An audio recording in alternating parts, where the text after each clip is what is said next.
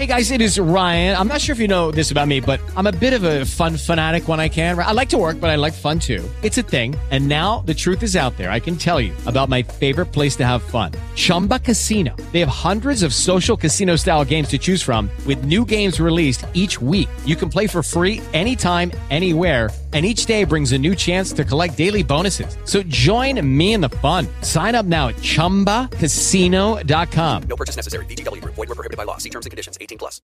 With the Lucky Land Slots, you can get lucky just about anywhere.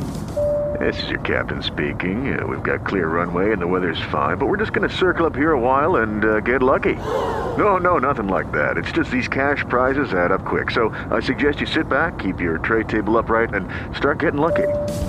Play for free at LuckyLandSlots.com. Are you feeling lucky? No purchase necessary. Void where prohibited by law. 18 plus terms and conditions apply. See website for details.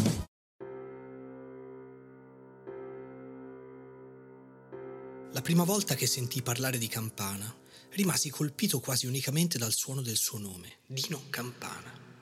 Certo, mi rapiva anche l'idea di questo paese, Marradi, che non conoscevo e che sognavo affossato in una densa fissità di castagni, e poi il fatto che il suo libro, anch'esso, suonasse così fatalmente bene, canti orfici.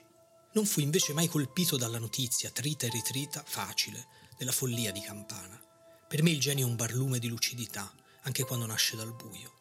Di Campana mi colpì piuttosto un altro particolare, il fatto che quest'uomo morto giovane dopo quasi 15 anni di manicomio avesse scritto soltanto un libro. Lessi di getto l'invetriata altra musica e poi lasciai tutto cadere. Casualmente mi ritrovai a riprovarci qualche anno dopo, sempre senza adeguati strumenti di indagine. Il suo libro mi chiamò da una bancarella dell'usato. Aveva ancora quella voce, rotonda e roboante. Orfici, diceva, canti orfici. Lo acquistai. Iniziai a sfogliarlo avidamente sul treno verso casa. Niente. Ancora il vuoto, lo posai, etichettando Campana come poeta per me troppo difficile, troppo ermetico. Anni dopo però accadde qualcosa. Non so dire se una parte di me si incrinò oppure se tutto vittoriosamente si adunò a corse per rimettersi finalmente al suo posto. Resta il fatto che dentro di me accadde qualcosa, come a Campana. Lui però aveva 15 anni, quando il meccanismo della sua presunta sanità si spezzò.